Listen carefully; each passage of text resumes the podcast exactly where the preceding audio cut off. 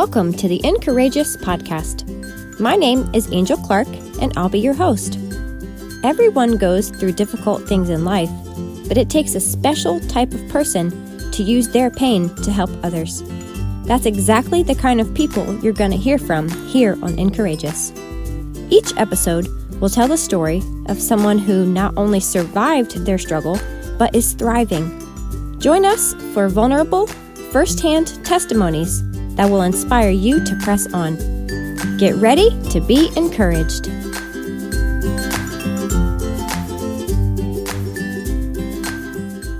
Hello, everybody, and welcome to the Encourageous podcast.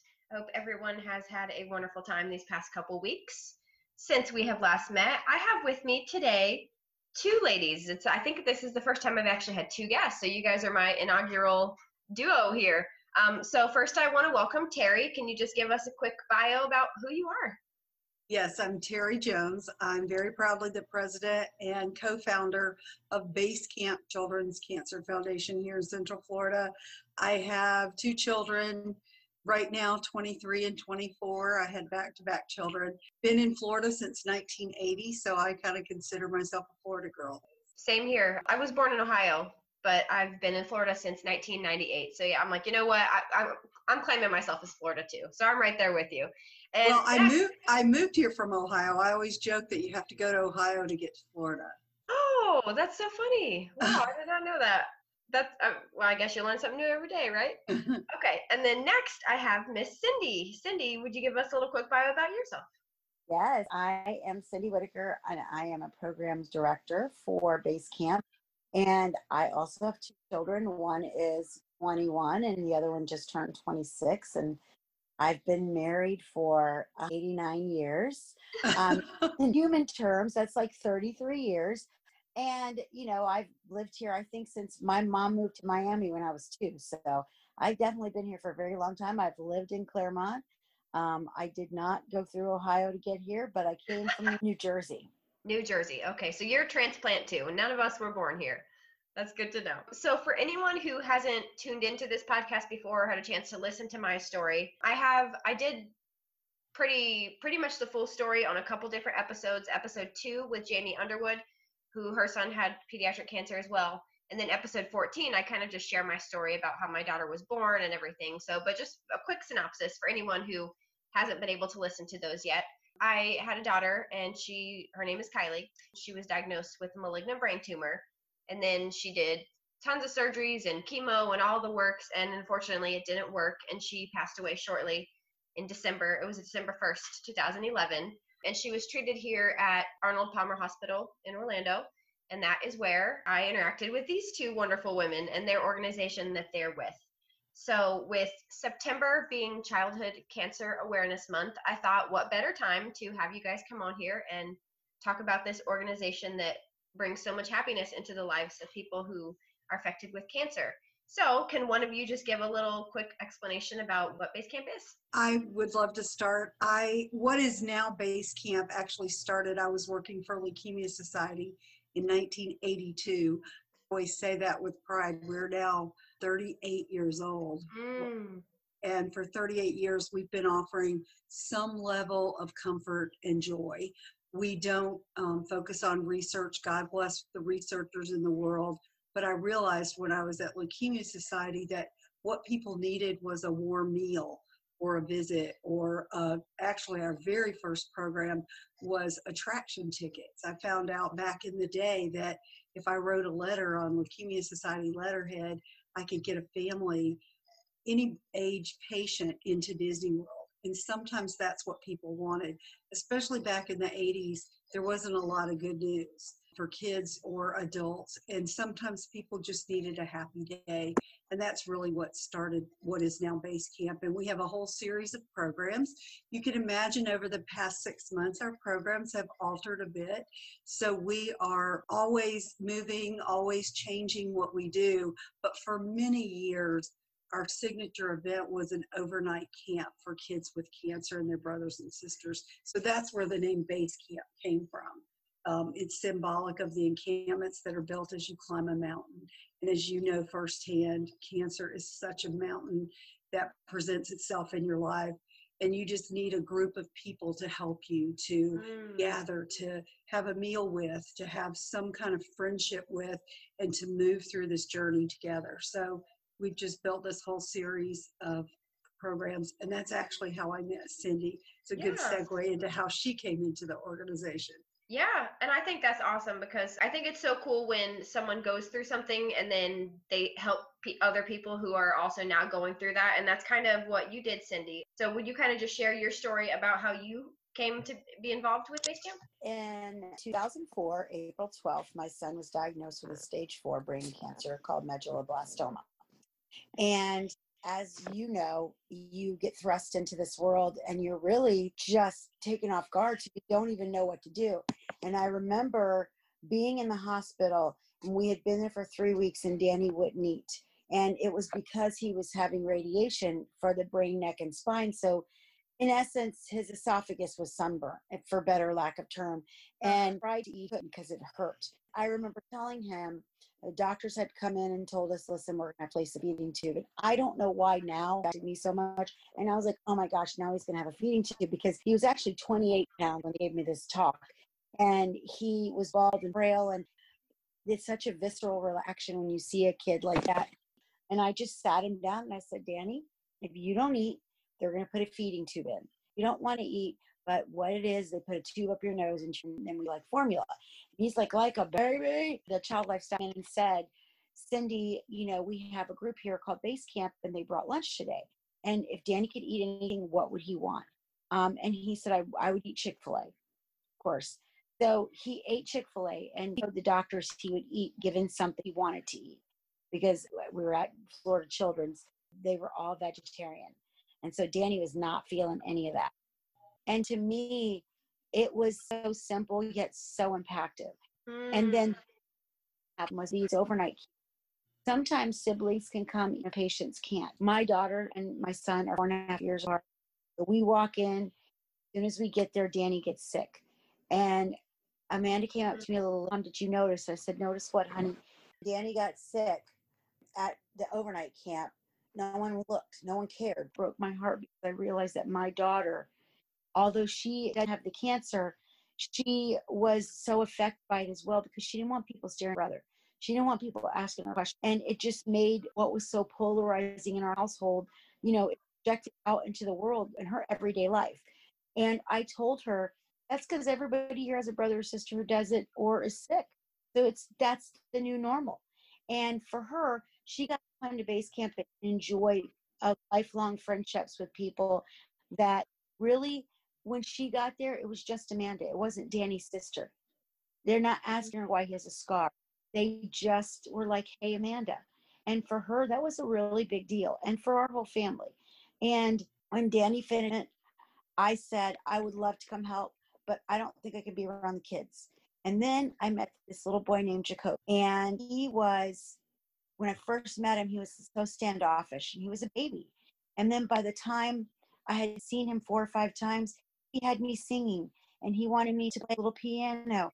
And I thought, this is exactly what I need to have something that is consistent like base camp is really important for families because they know what's going to happen. They know they'll have someone to talk to who has experience in what's going on, and they know we'll be there. We're saying we know you, just like your. I went to high school with your dad, Yep. so that was very you know different. And then that came around, and I was like, wow, Jimmy. It, I never want to see anybody that I know in the hospital, but I'm so glad that we were able to be a small part of your life. Yeah. I think that is so awesome, Cindy, because like I said, pretty much the whole point of this podcast is that people go through hard things in life. And I think there's something so beautiful and special about when they take their pain and they help other people. And that's exactly what you did. So in your case, Danny actually survived. So can you talk a little bit about maybe how long he did treatment and how long he's been in remission, all that good So news? chemo for about almost two years.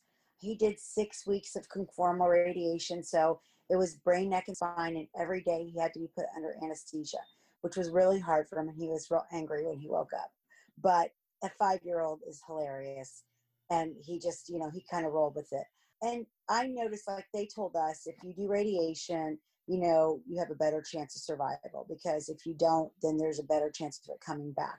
To me, I felt like what difference is if he's going to have these long term effects if he's not going to be here to have them. So we opted in for radiation and he never relapsed, which is amazing. But I remember the doctor telling me as he gets older, you'll really notice it because as kids get older, they're expected to be more responsible, obviously, because they're becoming young adults. It could be because I'm very overprotective and I feel like I think he can't do anything and my husband thinks he can do everything. So there's a happy balance in there somewhere. But I do notice that he has trouble, but he's very smart.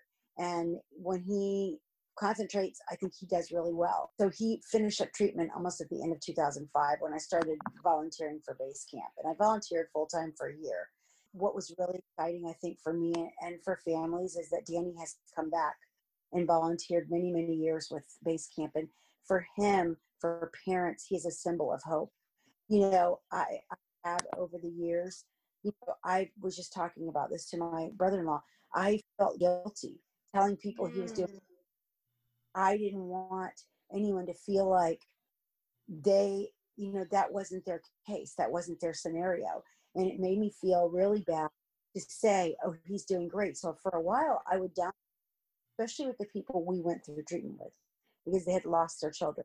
And I remember one day I told a mom, I need to come to the MRI because I feel terrible saying he's doing well. And she told me, but doing well made my daughter's death not as bad because I know that some kids are making out of it. And so for me, I feel like it's a powerful thing, especially for Danny to come back because that's what people have told me. Wow, you know, this makes me so happy. And I've had moms hold him because I feel like they're in the beginning and it's so scary and you don't know what's going to happen. And you have all these thoughts and just to have something that you can look at and tangibly hold and say, this could be us. Yeah, no, I agree. I don't know if you all, when Kylie was doing treatment, there was a little boy named Dominic. He was probably about 10, 8 or 10 then.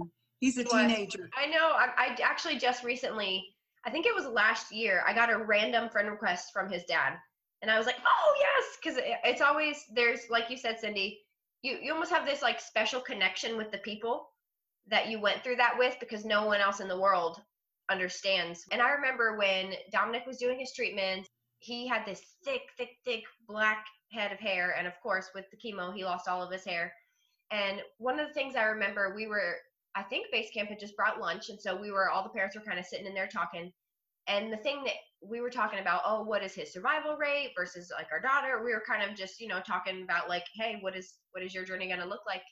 And he said something that I thought was so profound. He said, all those statistics don't matter. It's a, oh, 10% chance of survival or this. He goes, to me, it's a zero or a 100. Either they're not going to survive or they're going to survive. So he's like, and we're going for 100. So luckily, in Dominic's case, he did.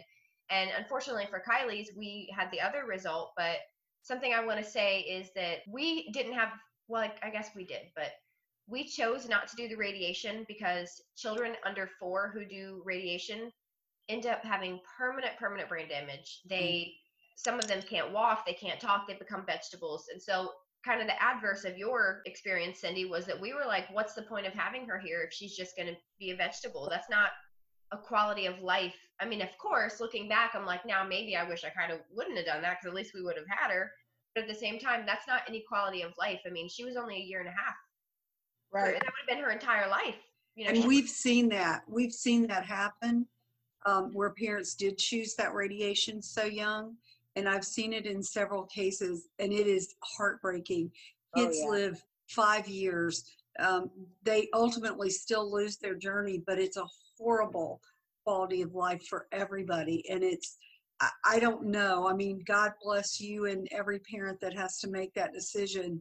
It's just heartbreaking, but I think that's why the doctors tell people if kids are under four and danny was right at that border you know he was over five so and and their outcome was so different and it was proven and i have seen three year olds and four year olds get total brain radiation and end up with that horrible outcome that you avoided yeah, but it's a horrible outcome either way. That's what, you know, as we're talking, I just keep thinking of the statistics and how many kids we've seen. Um, Central Florida right now has over a thousand children between the three children's hospitals Arnold Palmer, Advent Health, formerly Florida Hospital, and Nemours Children's Hospital, it never ceases to blow me away at the numbers, the sheer numbers of children.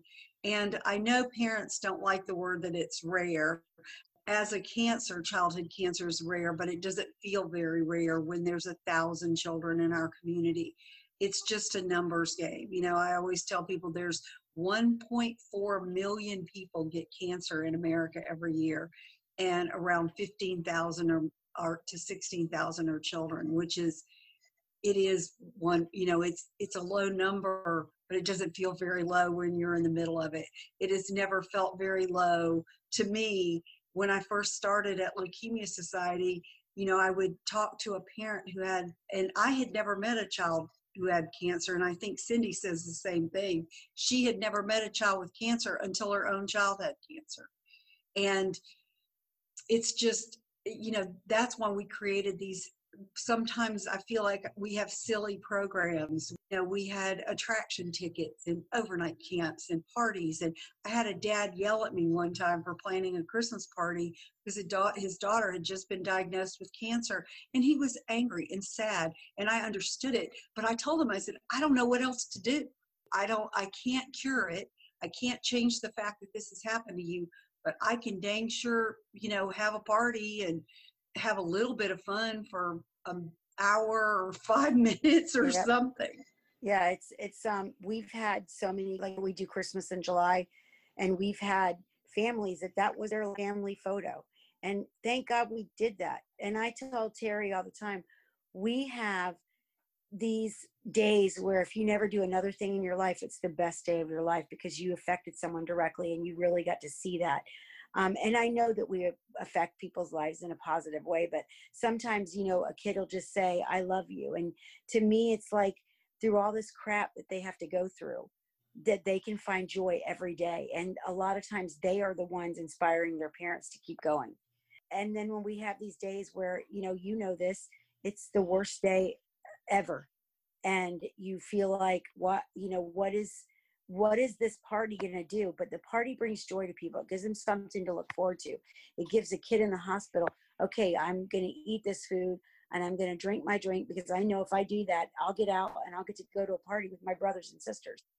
And so that is a big deal. That makes such a difference in families' lives. Yes, that's awesome. And I actually, um, that kind of segues perfectly into one of the other questions I had was that children with cancer, I think sometimes deal with it better than even the adults because I one of my cousins works. She did a stint in pediatric oncology because of my daughter. She watching us go through that. That's actually what inspired her to become a nurse, and now she's a nurse. So it's really cool to see that come full circle. And she said dealing with adults and then dealing with children. The adults, she's like, the adults whine about everything, and they're like, oh, I don't feel good, and the kids like they're throwing up, and then they're like, no, I'm okay, I don't need anything. So I sometimes I feel like they're the toughest humans on the entire planet. So, can you talk about some of your favorite stories that you guys have just from, you know, these little warriors that you guys have come in contact with? You can each share, you know, whatever your favorite one is. I always like to speak the names of the first five teenagers who I feel I have counted them as my co founders. Um, John Lovejoy was a 16 year old that was diagnosed with acute lymphocytic leukemia. And these, this was all in the early 80s, 82. And he had a speech impediment, but he is who inspired me to gather this group of teenagers and they just wanted to be normal. They wanted to go bowling, they wanted to go to the movies. They just he wanted to form a group that he felt a part of. And Tracy Beauchamp was a 12 year old who had had Wilms tumor since she was two and a half years old. And Robert Pringle was a a 17 year old who just wanted to graduate from high school. These were all kids that either went to Arnold Palmer. Actually, John Lovejoy was treated at Florida Hospital as an adult. When I met him, he really thought he was the only kid with cancer. But when his mom found our then Candlelighters parent support group, it changed their journey. It did not change the outcome of his journey, but it changed his journey. And um, Michael Johnston, who was a 14 year old with rhabdomyosarcoma that just wanted to play soccer. And my fifth kid is still the survivor, and this really proves those statistics. Today, four out of five children will survive. Back then in the 80s, four out of five children succumbed to the disease. And my long-term survivor is Jeff Fairs. Hopefully, we'll we'll remind him to listen. He is now a 40-something year old, and I met him. He lost his leg to bone cancer when he was 10, and he was one of those kids that you know did have a good outcome back then. And I know that, like Cindy, sometimes you wonder why me. Either way, why me? And we are so honored to have him and his little sister still be a part of base camp today. And it's incredible for me to know them. And I, i've always said kids with cancer it's kind of like what comes first the chicken or the egg?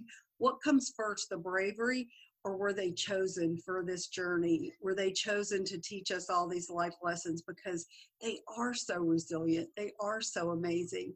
And i know cindy knows a hundred kids and i, I can't ever mention the braveness of anybody without mentioning Marley. Marley was one of the most effective journeys that I ever saw at eight years old. She had been diagnosed, I think that she was three. She was on her fifth or sixth occurrence. And those are the ones that we have another little girl right now, Addie, that's on her eighth occurrence. She is eight years old. She has been on this journey since she was three. And they just keep having to try something new and do something else. And it, it's just amazing to me how families get through this journey. But like you said, kids are like, hey, what what are we doing today? I tell people all over the years, I used to quit every Friday. I would say I cannot do this anymore.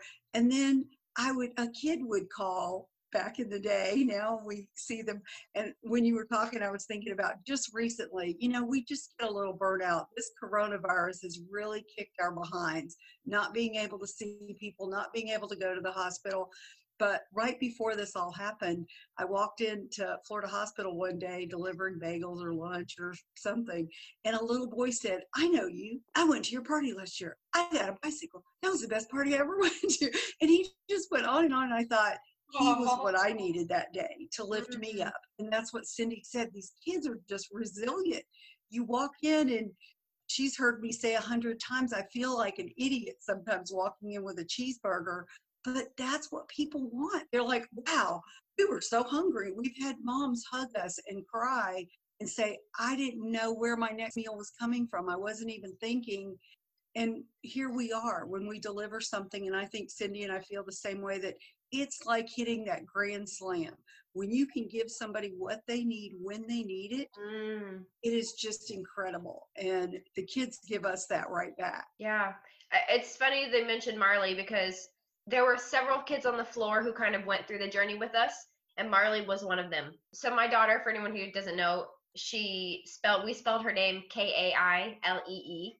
So, everybody, Kaylee, Kaylee, and we're like, it's Kylie. So I remember um, there was one day we went into the little, there was like a playroom on the floor and the kids were painting. And so Kylie did her first little painting and we hung it up on the door. And Marley walked over and she says, Is her name Kylie? And I was like, oh, Yes, you're the first person to ever pronounce her name right who like didn't know her. And she was just the sweetest little soul. I just always had a smile on her face, always, you know, just the sweetest little person. And the, I think part of the reason she knew how to spell Kylie's name was because her middle name was Kai. Her name was Marley yes. Kai. So I will never forget that little sweetheart. And this, I just, I'm thank you for mentioning her because she, her, Dominic, and then another little girl who actually got diagnosed the same day as Kylie. Her name was Gabby. Gabby actually passed away. Kylie passed away December 1st, and then Gabby passed away December 31st. So, and then Marley passed away on December 31st that same year right. too. So that December, I can't even describe. That was literally the most terrible. Like like you said, Cindy, it's like you're going through the most. You have some of the best days, like where I remember one time when Kylie did her surgery, they took out the tumor and we they got 97% of the tumor. So we really thought like we are, you know, this is great. We went out to lunch and like we had like this whole big family dinner. We were so excited. So you have some of the best days and then it also is in tandem with also some of the worst days where you don't think they're going to make it and then they pull through and so you get back another high and then it just drops. So that's something that like you said base camp and parker's pals other organizations that were there for us just to have someone who kind of knows your journey and is there with you is super super powerful. So thank you guys for all that you did and are still continuing to do. I'm i can't even imagine how many other families you guys have helped with this. Um, and then we cindy do you want to share some of your favorite stories have so many, but I think one of them vividly, probably because we're making a quilt for his mom, Mackenzie, this kid Mackenzie Constantine. He was a teenager and he, you know, lost his arm. But when we would do overnight camps, he was still like he's in the pool macking on the girls with his one arm around the girls and God, is he is totally macking out on these girls like i said these kids we see obstacles they see past them they're happy to be alive like jacoby you know he was so sweet and he had hepatoblastoma and you know he was a baby and he didn't make it either while he was here every single time i saw him he was smiling and happy. And I mean, for me, it is a definitely a life lesson that you shouldn't sweat the small stuff because there are so many bigger things going on than we know about. Marley had the wherewithal as a seven year old to say, These are the things I want, but what I don't want is to finish this. This treatment is making me sick. I can't enjoy myself. And that goes back to quality of life. She asked about stopping treatment because when she was home from the hospital, she was constantly getting sick and not being able to enjoy herself. So she set out the year of eight, I want pancakes in a hotel suite. I want a pizza party. I want to ride a city bus. And thank God her family made them happen. And she was so happy that last year. But there's so many stories like hers. I don't want to say one or the other because they're all great. And, you know, every moment we share with them and we're able to be with their families is a blessing to me.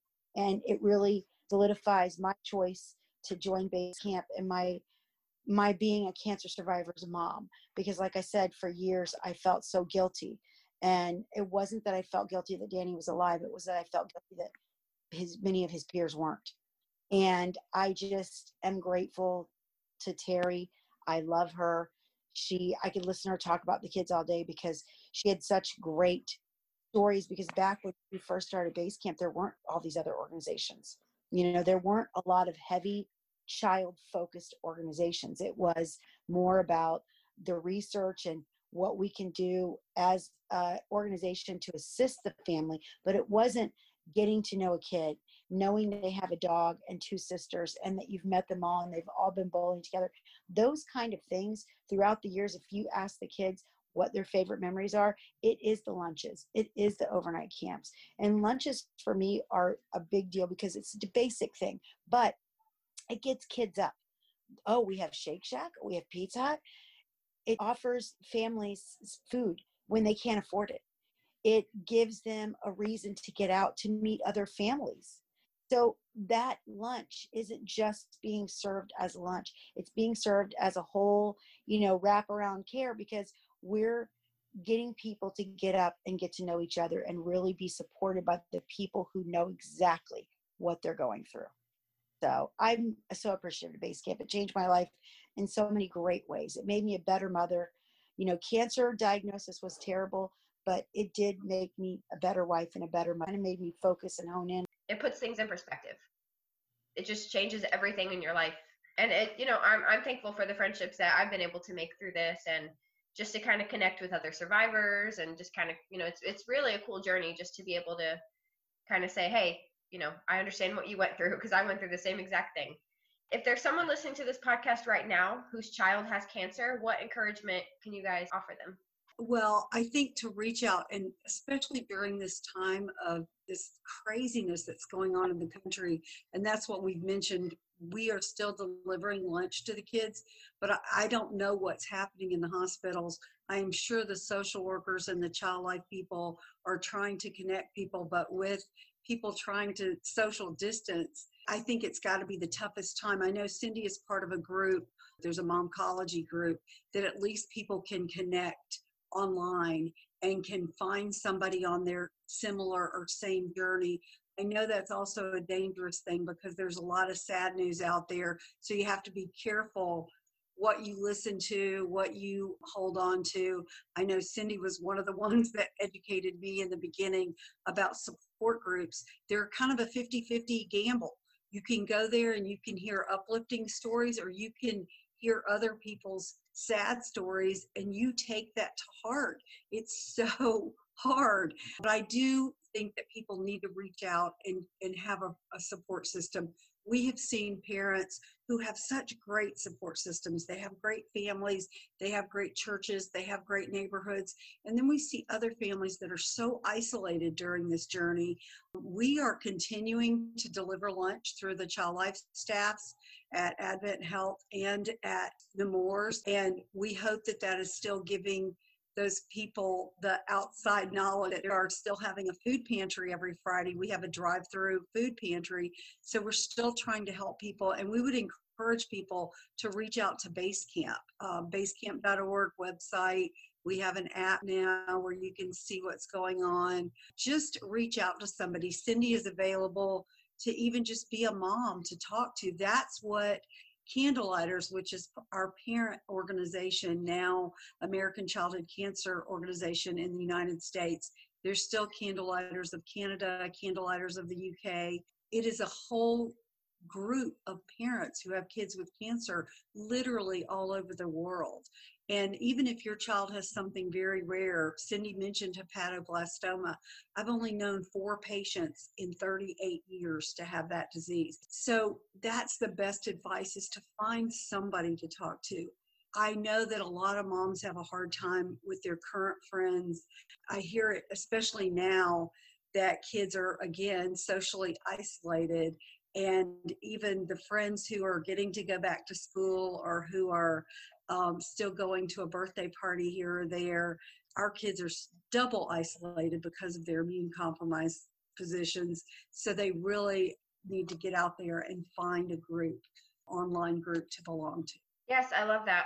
I, I know that coronavirus is something that people who are immune compromised, obviously a child with cancer, even before coronavirus, right. was very susceptible to things. So it's definitely, I can't imagine how hard it's been on those families. I'm grateful that when we went through it, it was you know, at least not during a pandemic. So we were lucky for that. But ladies, thank you so, so, so much. I am so grateful, like I said, for all that Basecamp does. And I love the work you do, and I hope you will continue to do it forever. So thank you very much and have a good day. We can't wait to get back up and running where we can have people at our office. We have a little house, a little office in Winter Park where we are um, just antsy to get back. Every Friday night, we would have a party so kids could meet and parents could have a break.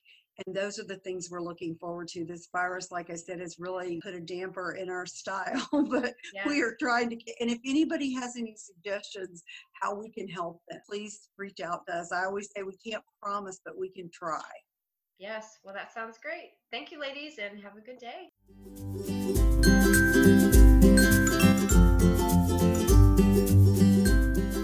Thank you for listening to the Encourageous podcast. I hope today's story left you feeling encouraged and inspired. Come back every other Thursday for a new episode, and be sure to subscribe. Your support makes a world of a difference, especially for a new and bi weekly podcast like this one. If you want to connect with me on social, you can find me on both Instagram and Facebook at The Encourageous Podcast. Until next time, stay encourageous.